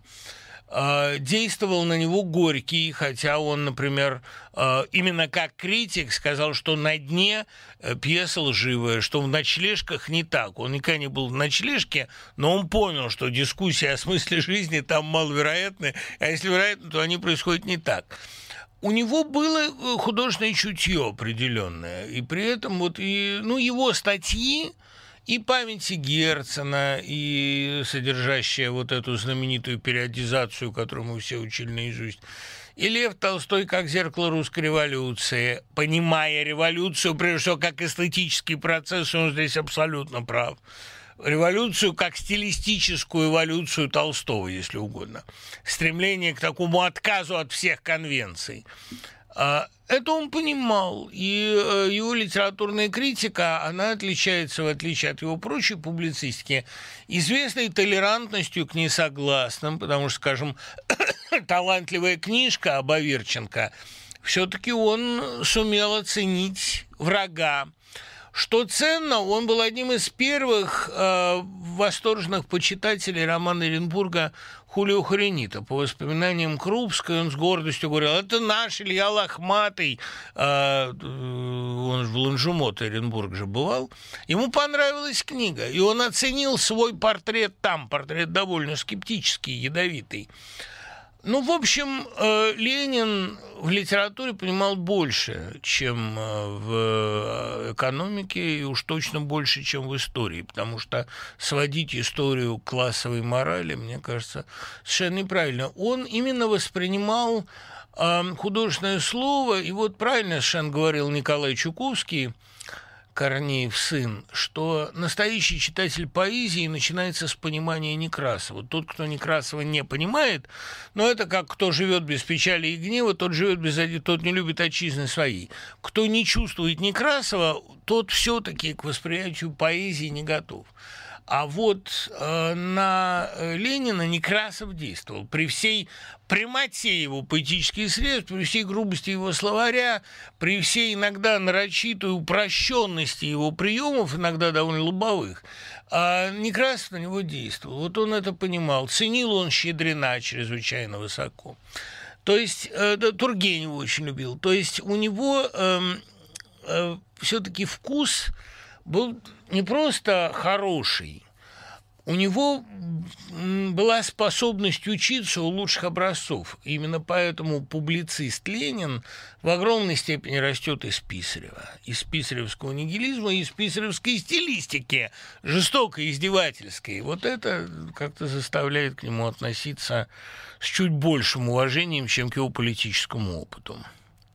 В сериале «Новый папа» есть сцена, где папа говорит, что религиозные правила нельзя обновлять как гаджеты, и в этом ценность религии. Кто и как развивал эту мысль в искусстве и философии? Ну, знаете, в романе Мэммита «Древние религии» Ancient Religion, по-моему, насколько я помню это название, содержится эта мысль, но скорее она там оспаривается, потому что там речь идет о, именно о силе самых страшных древних предрассудков, ну, потому что речь идет о, простите, антисемитизме и суде Линча и э, смерти облыжно обвиненного э, американского еврея, довольно громкий и знаменитый процесс. Поэтому э, мне кажется, что э, это, эта точка зрения как минимум спорная. Наоборот, религиозные догматы, они э, не то чтобы нуждаются в обновлении, они нуждаются в адаптации их к новой эпохе и к новому пониманию. А э, излишний консерватизм, отстаивание канона, мне кажется, это ну, как-то присуще такой репрессивной церкви, отцу Ферапонту из э, «Братьев Карамазовых», условно говоря. Про интервью Путина ТАСС возникает ощущение неловкой демагогии, вранья жизни в иной реальности. Испытываете ли вы неловкость, как я читаю ответы? Ну, я не только же читаю, я смотрю. Это, конечно, триумфальная победа Андрея Ванденко, который ведет себя э, с поразительной отвагой, может быть, заранее оговоренной, не знаю, но э, э, таким тоном с Путиным еще не говорили это что-то новое. Либо он очень хорошо подготовился, либо ему это разрешили. Но если ему это разрешили, это тоже его заслуга. Это блестящее интервью. Я не только его читаю, я его смотрю. И э, тоже со стороны Путина я наблюдаю не неловкость, я наблюдаю глумление прямое. А он вот говорит, да, вот так скажу и схаваете. Ванденко отказывается это, простите за выражение, хавать и возражает довольно э, серьезно. Но я вижу вот эту глумливую интонацию, так, так мне кажется. Вы недавно говорили о встрече «я» как вспышке сознания, противоположной автоматическому бытию. Правильно ли я понял, что эта встреча происходит в настоящем, здесь, сейчас? И значит ли это, что человек все-таки живет настоящим? Раньше вы отрицали такое. Нет, не отрицал никогда. Я просто цитировал Пушкина «Сердце в будущем живет, настоящее уныло». А человек, конечно, живет в настоящем. Другое дело, что осмыслить себя в настоящем он, как правило, не может. Посмотрел «Охоту на лис», обыгрывается тот же герой, что и в «Такси Блюз». Да, но вы не забывайте, Бастер, что э, «Такси Блюз» было 10 лет спустя. А, но от парада планет увольте, не понимаю, в чем замысел фильма. Ну, знаете, э, доживете, поймете. У Житинского в повести «Снюсь» есть гениальная строчка. Это был каменный остров, середина жизни. В середине жизни наступает такое время, такая, ну, это не кризис среднего возраста, это зависание на острие, если угодно. Ну, знаете, когда вот вы едете на чертовом колесе, есть такая точка, когда вы балансируете на самой высокой высоте. После этого начинается спуск. Вот герои парада планет на своей последней встрече они зависают в такой пустоте. Их как бы объявили убитыми. Возникает такая пауза двухнедельные, недельные, когда они путешествуют, встречают город женщин, город стариков. Это такая ревизия жизни на пике зрелости, ощущение вот этой паузы. И потом они поймали вот это чувство паузы, которое в жизни вообще бывает ведь очень редко. Эм, ощущение как бы небытия. Вот их как бы нет. И они могут в это время почувствовать небывалую экзистенциальную свободу и проявиться совершенно особым образом. Это, понимаете, в такой социально точной, всегда э, социально насыщенной кинематографии Абдрашитова и Миндадзе, это именно такая пауза, воздушная, воздушный пузырь. Поэтому они эту картину любили больше всего, и в ней настроение такое. Я-то больше всего люблю охоту на лис. Это, ну и, конечно, то, что делает э, Миндадзе сам без Абдрашитова. Но мне в фильмах Миндадзе, вот сейчас, Бог даст, я буду смотреть «Паркет» скоро, в фильмах Миндадзе мне всегда не достают вот этой абдрашитовской такой сюрреальной отстраненности. У него очень остро все я могу себе представить, как бы Абдрашитов снял э, в субботу, например, вот чернобыльскую картину. Это было бы что-то такое надмирное, как, может быть, а, вот в параде планет что-то. То, что есть там только в финале, вот когда они в лодке плывут все. А вообще-то у Мендадзе все гораздо острее, гораздо парадоксальнее. Это тоже такой немножко сюрреализм, особенно в «Милом Хансе. Дорогом Петре», который я считаю лучшей его картиной пока. Но этот сюрреализм, он, что ли, более острый, более истеричный. Все время такое ощущение, что э, герои живут действительно, ну, как в этой, помните, это перегретая печь, которая взрывается, все время перегретая атмосфера фильма. Это его манера, это так, это очень хорошо. Но мне э, вот Абдрашитовская такая пауза, Абдрашитовский просвет, зависание, складка времени, это мне казалось таким поэтическим, таким, это на меня влияло в огромной степени. Я помню, как Абдрашитов и Мендадзе привезли охоту на лис на журфак. То есть не охоту на лис, а аппарат планет. Показывали на журфаке. Когда еще было неизвестно, выйдет ли картина. Они показали это было ощущение, был такой полуконспиративный просмотр, и было чувство какого-то, ну, потрясающего события. Кстати же говоря, там Олег Борисов, он вернулся там странным образом к одной из самых ранних своих ролей. Вот я сейчас пишу для собеседника большой очерк о Тарковском, следующий очерк там в «Людях, которые изменили мир», он о Тарковском. И вот я пересмотрел «Сегодня увольнения не будет». Там, где Борисов играет капитана Галича. Одна из первых его ролей. Вот ревизия этой роли, она, ну, как воспоминание, не прямая цитата из нее, фильм Тарковского и Гордона, где уже очень много Тарковского. Монтаж совершенно Тарковский. Там, ну, другое дело, что там а, в огромной степени, конечно, это такой русский Клузо. Плата за страх, снятая там два года спустя после платы за страх, победившей в Каннах особенно как грузовик едет со снарядами, но это просто один в один, но, по крайней мере, понятно, у каких жанровых истоков питался Тарковский. Так вот, Борисов, он этот, вот этот будничный, жестковатый, улыбчивый, насмешливый, противный временами, вот этот вот старлей там или капитан, это его э, такая, такой амаш той старой короткометражки, посвященной, как ни парадоксально, сорокалетию ВЛКСМ. Вы частенько отпускаете комменты по Фаузу, из которых заметно, что вам симпатичны маленькие повести из Эбони Тауэр. Нельзя ли небольшую лекцию по Фаузу? Знаете, лекцию вряд ли потяну. Просто я э, Фауза очень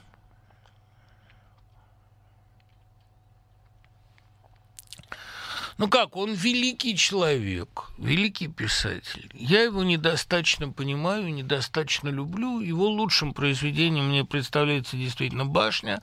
Вот эти пять повестей, не сама «Башня», а именно повести, «Энигма» в частности.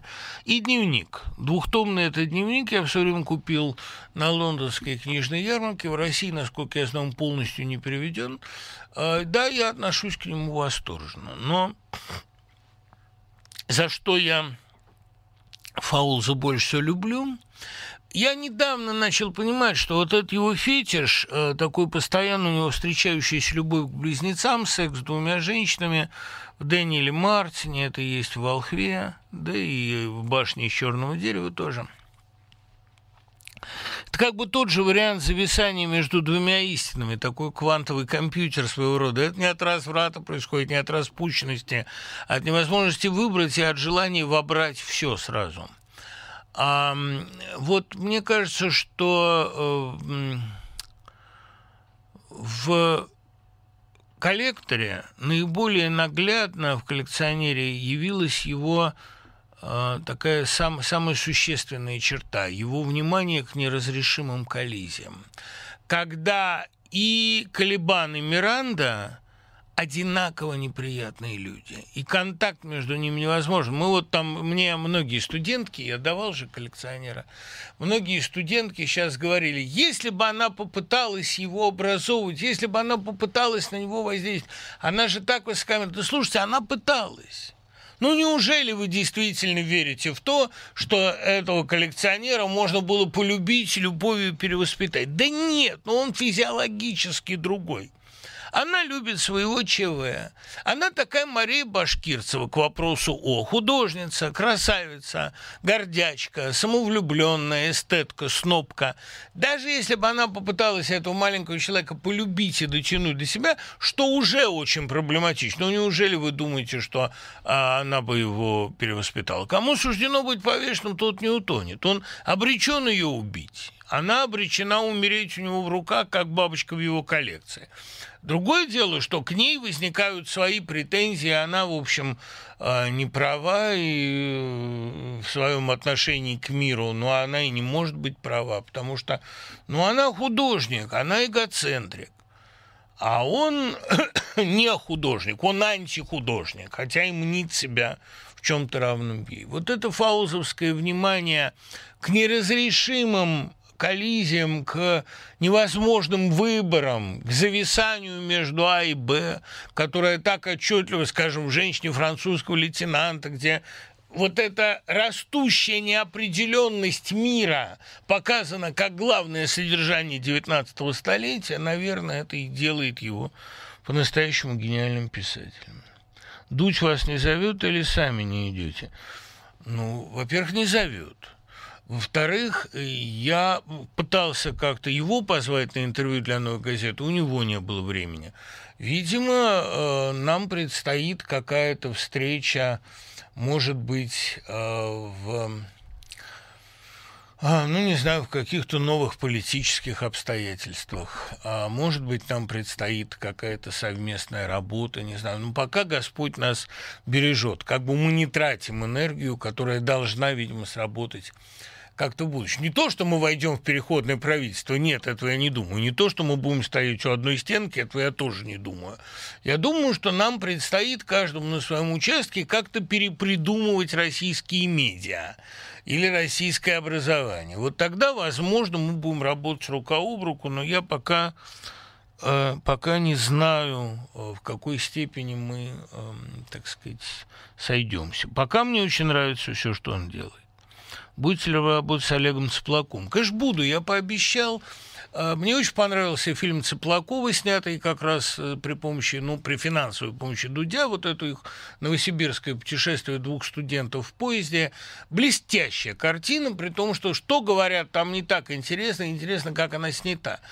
Мы с Цыплаковым обдумываем документальную картину о вот этом замечательном ученом, который имел свои совершенно взгляды на природу времени и э, послужил прототипом Саула а, в попытке к бегству.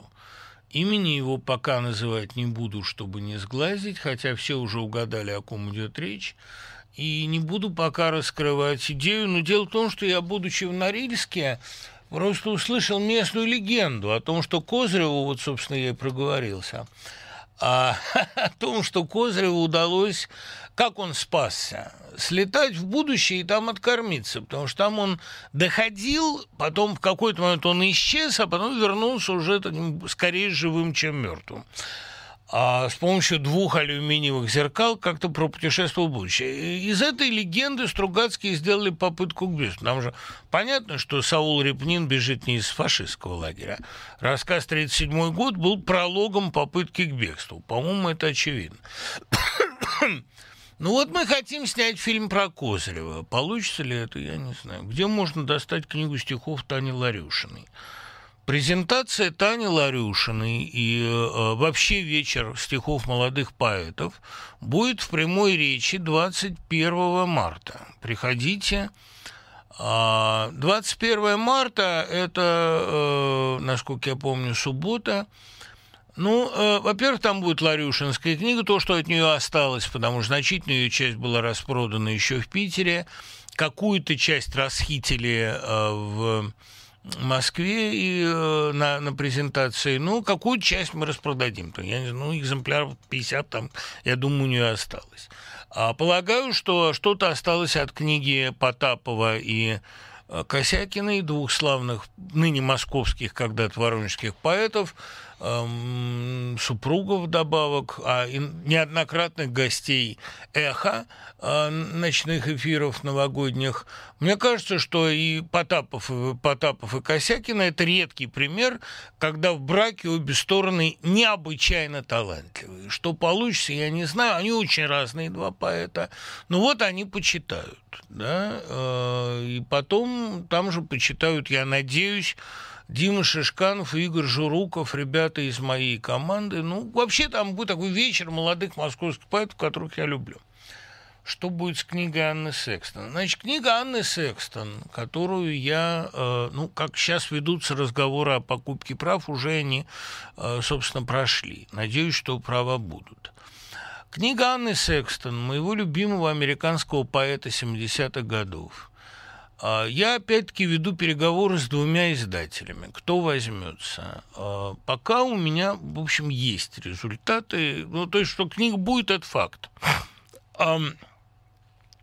Стихотворений 30 переведу я. Остальные будут переводить мои замечательные младшие друзья. А, с Косякиной я уже договорился Журуковым договорился, буду в субботу, буду в воскресенье уламывать Ларюшину. А с Ирой Лукьяновой договорился. Значит, по всей вероятности, Ину Кабыш мне удастся уломать.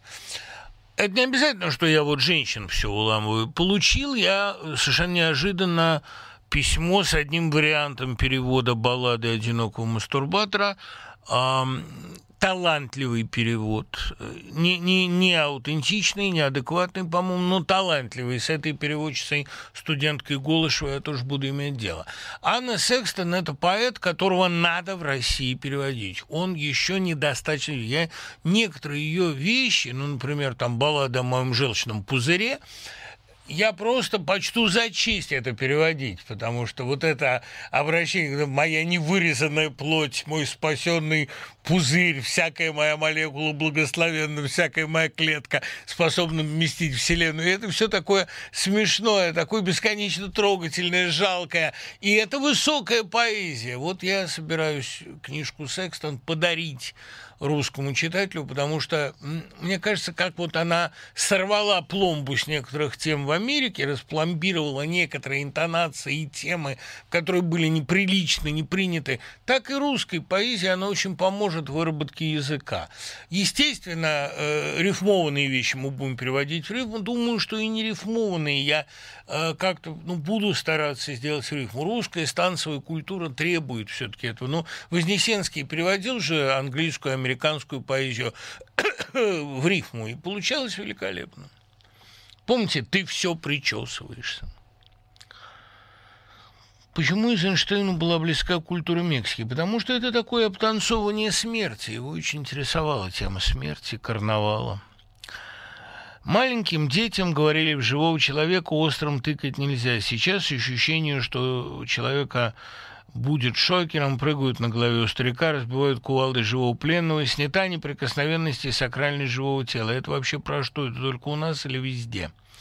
Да это всегда было. Не надо думать, что это вот сейчас у нас. Просто Советский Союз поздний был в этом смысле таким немного инфантильным временем вот э, освобождение от Сталина, раскрепощение было таким, что в обществе на короткий миг возобладали гуманитарные ценности, ценности гуманности. Появились такие фильмы, как «Мир входящему», такие романы, как «Бондаревский берег», где даже тема милосердия к врагу была ныне совершенно немыслимая, да и для последующей эволюции Бондарева довольно экзотическая.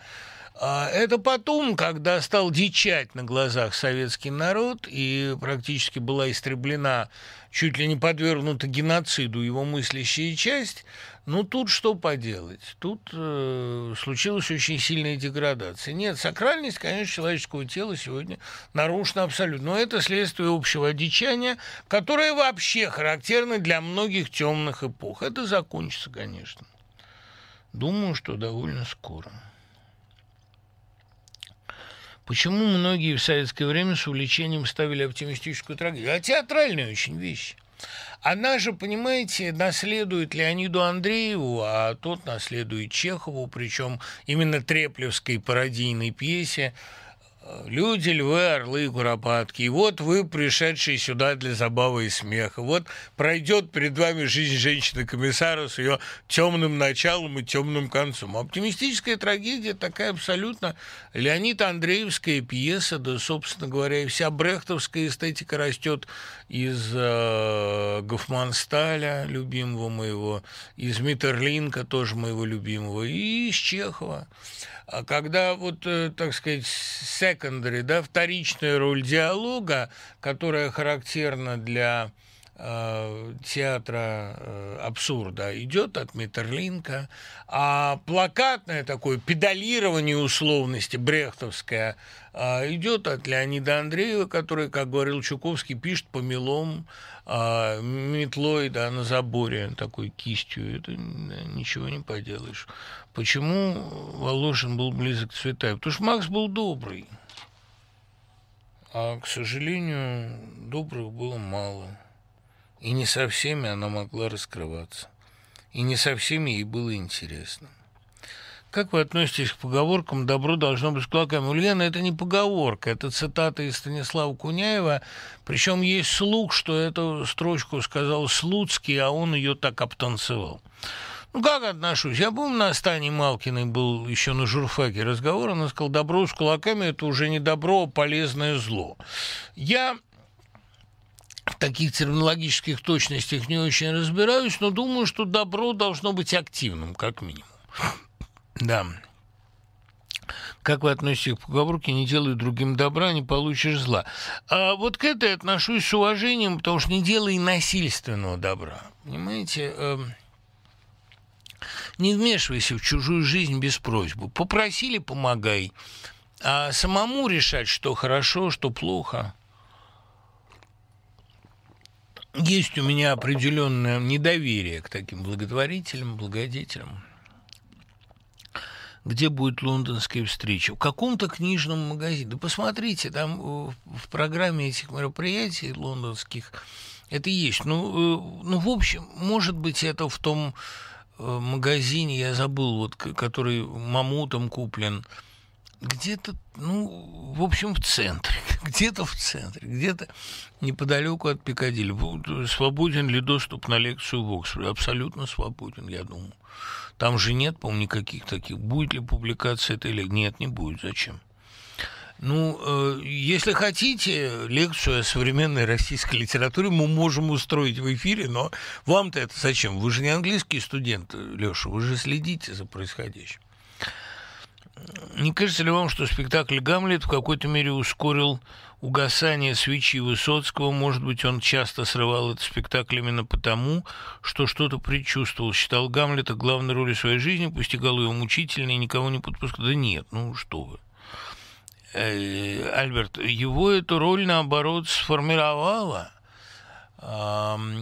Высоцкий – это такой нам посмертный подарок Брехта, как Пушкин был посмертным подарком Петра России по формуле Цветаевой.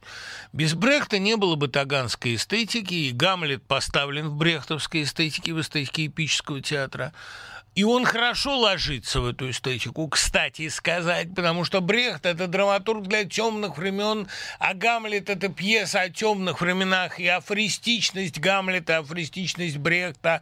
Шекспировский театр лежит в основе эпического театра эпической драматургии. Шекспировская пьеса «Кориолан», по утверждению Брехта, была первым спектаклем в этой эстетике, первой пьесой, так написано. И Брехт всю жизнь пытался Кориолана переписать, хотя что там переписывать, он уже готов к постановке в Берлине ансамбле. Это, э, в принципе, э, роль Высоцкого, которая его сделала то, что э, в нем угадал Гамлета Любимов, вот этого сильного человека в слабой позиции, это стало главной темой Высоцкого, главной темой его лирики. Да? Когда-то мы были ого-го, сейчас мы вот это.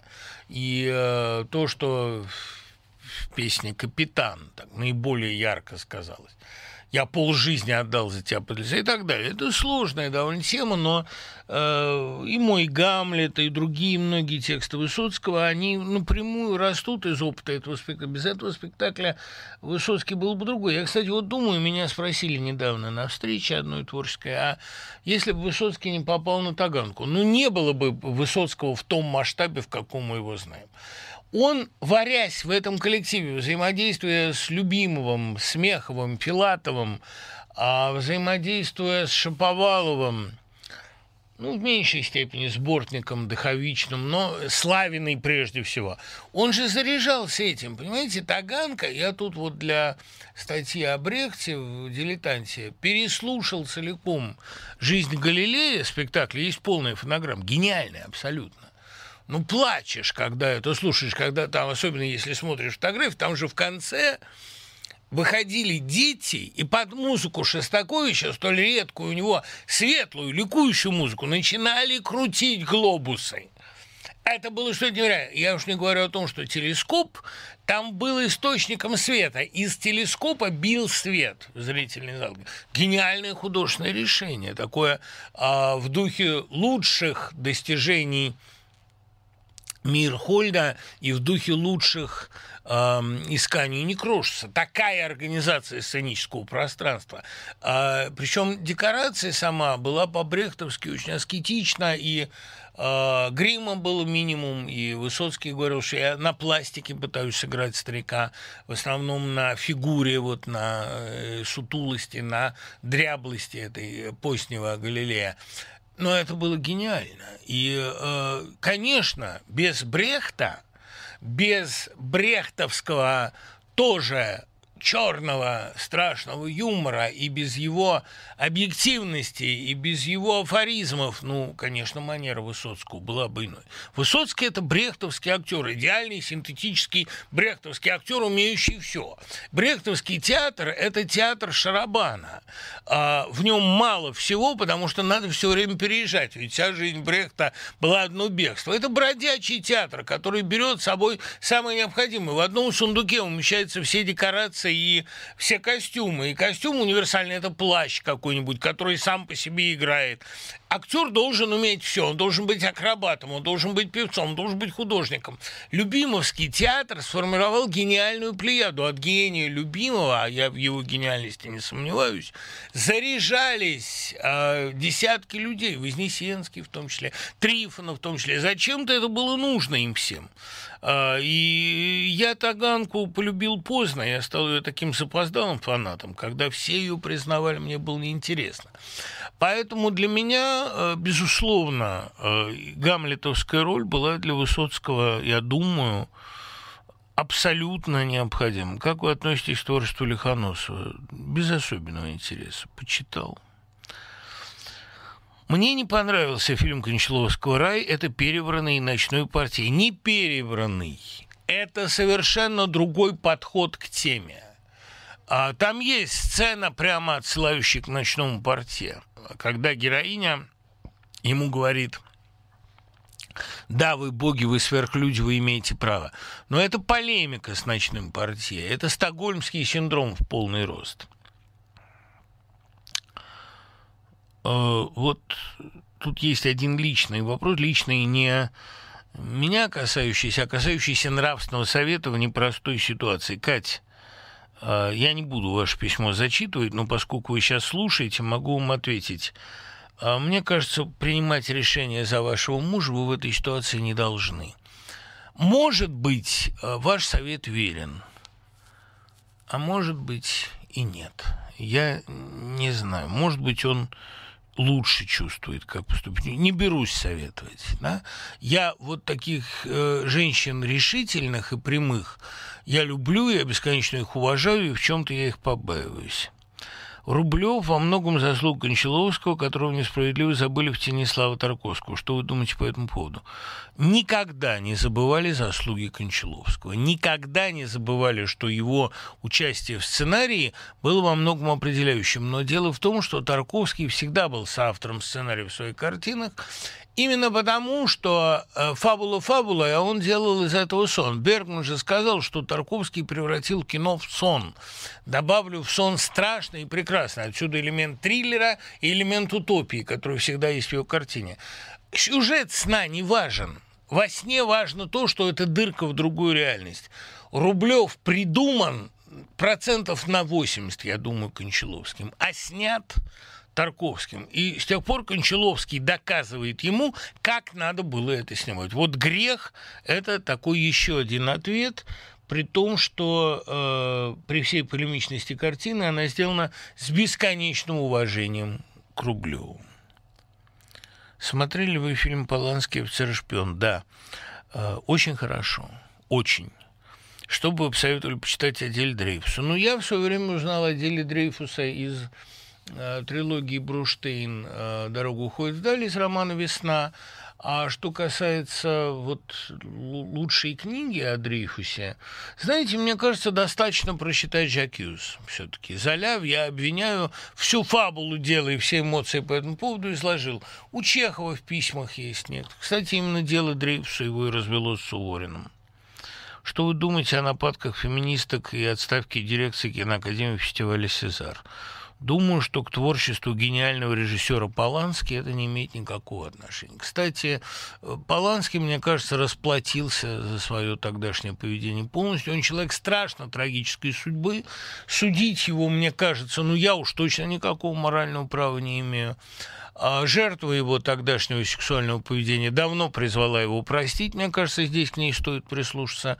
И что мне кажется очень важным тоже – что э, Поланский, э, как ребенок, выросший в гетто, как ми... ну и как жертва страшного преступления, потерявшая жену в результате нападения банды Мэнсона. История Шерон Тейт уж вам известна, хотя бы из фильма Тарантино.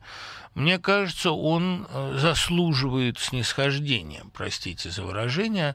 Да и вообще судить художника все время, ну как-то я не знаю. Я э, Баланский вызывает у меня бесконечное восхищение, глубочайшее сострадание, при том, что я его совершенно не обеляю. Мне кажется, что ну вот мы говорим про Полански с Данилевским в интервью, которое выйдет на той неделе. Он, я его там спрашиваю, в какой степени вы чувствуете себя поляком. Он говорит, ни в какой. Отец после эмиграции в Польшу о Польше не говорил и по-польски не говорил.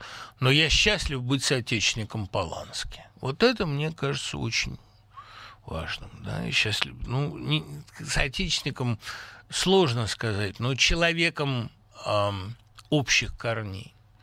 Не говоря уже о том, что «Репалшин», наверное, все-таки лучший триллер, снятый во второй половине века. Здесь я с Данилевским совершенно согласен. Отвращение. Какие из современных детективов вам нравятся больше всего? Как вам Жельдикер? Жельдикер никак. Матери, кстати, он нравится больше – а мне как-то совершенно это не показалось увлекательным, хотя он писать умеет. Я не очень понимаю, почему он пишет все время на американском материале. Но, наверное, так, рынок там. А мне нравится, в принципе, вот, вот трудно сказать, что мне нравится из современных детективов. Элемент детектива сейчас есть практически во всем.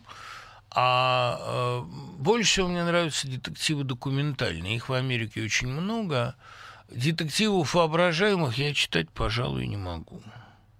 Читали ли вы пост Глуховского? Выходило изначально только в аудиокниг. Текст читал пост, пока, к сожалению, нет. Наверное, надо прочитать. А как, по вашим ощущениям, пещера Диченок, э, можно ли сказать, что мир пещеры – вариант советского социализма? Или это проекция послевоенной Европы? Безусловно, проекция послевоенной Европы. А, работаю на волонтерских началах в одной деревне, провожу программы с местными подростками. Приходят только интеллигентные дети, не удается охватить всех. Есть ли у вас опыт работы с теми, кого называют сложным? Есть. Я думаю, литература нужна только сложным, но можно ли в условиях э, деревенского волонтерства до этих сложных достучаться. В школе это проще, в работе внеклассной такого опыта не имею и не знаю, как это сделать. Ну, приходят к вам только вот читающие дети. Ну и хорошо, и, по-моему, надо этому радоваться. Работать надо с теми, кому интересно. Других вариантов не придумано. Поговорим о Карамазовых.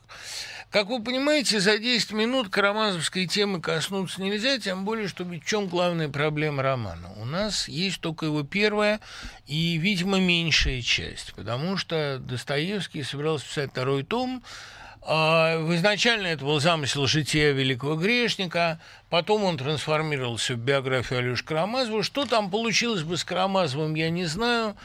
А я солидарен с Тарковским, который говорит, что Достоевский в Бога не верил, хотя очень хотел. Поэтому ему плохо удаются такие вот здоровые, э, гармоничные люди, видящие Бога, слышащие Бога. Старец Засима, конечно, убедителен, но не настолько убедителен, э, как Федор Павлович, или как Дмитрий Федорович, или как Иван Федорович. Видимо, э, старец Засима это движение, это переход. И, видимо, вторая половина романа призвана была показать тот образ церкви, тот образ монаха в миру, которым собирается быть Алёша, который для Алёши важен. Видимо, Алёша, ну, я не верю, что Алёша должен был пройти через соблазн цареубийства, это слишком умозрительная такая идея, хотя есть свидетельство Страхова, что вот Достоевский ему об этом рассказал, по-моему, Страхова. А у меня есть ощущение, что в романе во второй половине Дмитрий возвращался бы с каторги, а потом выяснялось бы, что убил не Смердяков. А кто убил, там возникали бы всякие... Ну, это же как «Тайна Эдвина Друда». Достоевский такой двойник Диккенса, и его роман тоже оборван на полусловие. Он закончил первый том. И второй том считал главным. Мы не знаем, что было бы. Но судить приблизительно мы можем об одном главном, что и делает для меня роман «Братья Карамазовы» все-таки лучший и самый многообещающий а самая оптимистическая книга Достоевского. Глава о Великом Инквизиторе и глава об отце Ферапонте обещает отход Достоевского от партии Константиновского дворца. Ни для кого не секрет, об этом все писали, что Победоносцев имеет черты Великого Инквизитора, и не случайно Победоносцев так тонко отреагировал на главу Великого Инквизитора, посланную ему, где сказал, что, может быть, разве что поправил бы немного слог, то есть сказал буквально словами Тихона, э, прочитавшего исповедь Ставрогина. Я не знаю, читал ли э, Победоносцев эту главу. Весьма вероятно, что читал, хотя Катков ее не напечатал. Но совершенно однозначно для меня, что ответ его блестящий. Он слог бы поправил то, что он узнал себя, в том, по-моему, никаких сомнений быть не может. Достоевский, конечно, послал ему главу, желая с этой стороны обезопасить себя. Конечно, бескровные губы великого инквизитора – это ничего не поделаешь, это победоносцево. Отход Достоевского от идеи государства церкви, от Леонтьевщины, от э, церковности такой вертикальной, вторгающейся в мир и организующей его, от церковности священного синода – он, на мой взгляд, в романе на лицо. Появляется страшная фигура отца Ферапонта, тоже старца, с него начинается вторая часть, который противопоставлен за Симе, который авторитетом своим давит на несчастного монашка, вот этого эгоцентричного, самоупоенного старца, который, да, постится и молится, и носит вериги совершенно искренне, но это именно репрессивная церковь. Церковь самоумоления, насилия, церковь жестокости – и вот от нее Достоевский отходит. Безусловно, в какой-то момент он был близок и к императорскому дому, и к Победоносцеву, и к наследнику Александру Третьему, который очень скоро через буквально три месяца после смерти Достоевского вступит э, в свои права, начнет править в стране. А ведь э, он и сформировался под прямым влиянием победоносцевской партии. Вся партия Константиновского дворца – это не просто реакционная идеология, это идеология именно церковная, но это антихристова церковь по определению а, Мережковского. Мне кажется, что главное преимущество Достоевского было в том, что Достоевский автор революционирующий. Вот в отличие от Толстого, который художественно, конечно, мне кажется, гораздо более совершенен и гораздо более разнообразен, но очень, что ли, однообразен идеологически, потому что нравственное искание Толстого они были всегда одни и те же. И до Арзамасского ужаса, и после так называемого переворота 82 года он, в общем, верен себе. По дневникам можно проследить константы его облика. Вот Достоевский, в отличие от него, очень сильно менялся. Достоевский 48 -го года, Достоевский Петрашевского кружка – это человек один – травму свою он всю жизнь избывал, и своеобразный стокгольмский синдром привел его к оправданию Николая. «Что бы я был, если бы не Семеновский плац?» Эти его слова кто-то из мемуаристов записал, чуть ли не тот же Страхов.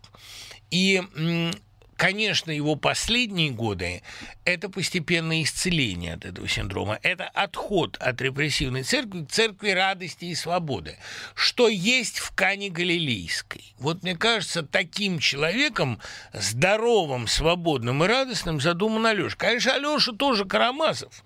В нем тоже есть карамазовский разврат, сладострастие. И это такая жажда, если угодно, испытывать пределы веры. То, что старец пропах, помните, как говорит Ракитина, это стало для Алёши страшным испытанием его веры – это в нем тоже, как ни странно, карамазовское. Вот это жажда чуда, чудо, и я уверую. Мне кажется, это, вот это то, что должно быть преодолено. В Алёше, как в этом тигле, должна быть переплавлена карамазовщина. Братья Черномазовые, как совершенно справедливо писал Константин Кедров, то, что кара – это и есть черный. Вот эта черномазость, этот скотопригоньевск, он избывается, преодолевается в образе Алёши. И я не думаю, что его надо было приводить через соблазны конспирологии, цареубийства, через революцию. Его надо было провести, мне кажется, именно через соблазны официозной государственности, откуда он и вышел бы победителем. И, может быть, исцелил бы Лизу Хохлакову, которая бы пошла. Потому что глава Кана Галилейская, ключевая глава романа, лучшая, по-моему, более важная, чем глава Великого Инквизитора, хотя они примерно одинаковы по э, вектору своему, по направлению. А Кана Галилейская – это проповедь счастья, несут новые и новые сосуды с вином. Религия становится радостью, религия становится свободой, она перестает быть страшным царством отца Ферапонта с его веригами, самобичеванием и самоупоением. Вот что важно подчеркнуть, потому что эти все э, носящие вериги, они отличаются диким самомнением, рядом с ними невозможно находиться. А вот э, вера Алёше, она бы прошла через горнило сомнений Ивана, но думаю, что она бы разрешилась чем-то радостным и счастливым. Понимаете, вот радостное выражение лица Достоевского на смертном одре, как будто ему открылась какая-то веселая тайна, это заставляет вспоминать Алешина бдение в храме около э, старца Засимы э, в, в ночь, когда ему приснилась Кана Галилейская. Вот это, мне кажется, а движение Достоевского в эту сторону, в сторону раскрепощения, освобождения, оно очень важно. Он же, понимаете, все его подполье, вся подпольность его идей многих, ненависть его к революционному подполью, достигшей в бесах каких-то уже совершенно болезненных степеней – это все не надо забывать, что это все было следствием все-таки страшного потрясения, пережитого им на каторге. И его арест, и каторга, и последующее очень трудное возвращение в литературу, и пожизненный надзор, о котором он узнал и которым был страшно оскорблен, это все в Достоевском а, произвело очень страшные критические последствия. Я думаю, что выздоравливать он начал только с момента брака, и только по мере того, как появлялись дети, как брак с а, Анной Григорьевной становился все более гармоническим, творческим союзом, по мере этого он исцелялся. И мы увидели бы исцеленного Достоевского. Мне кажется, что он перестал бы быть символом мрачности, перестал бы быть жестоким талантом, как называли его пошляки, ведь в нем очень много было веселья, счастья, милосердия. А вот какая комическая вещь село Степанчику. Мне кажется, что, как и Диккенс, он двигался в сторону гармонии. И хотя последние романы Диккенса мрачны, но герои Диккенса становятся все более человечные, и торжествует у него все-таки а, счастье и свобода. А, мне кажется, что ненаписанный роман Достоевского, который мы все когда-нибудь прочитаем, был бы манифестом свободы. Ну, услышимся, надеюсь, через неделю. Пока.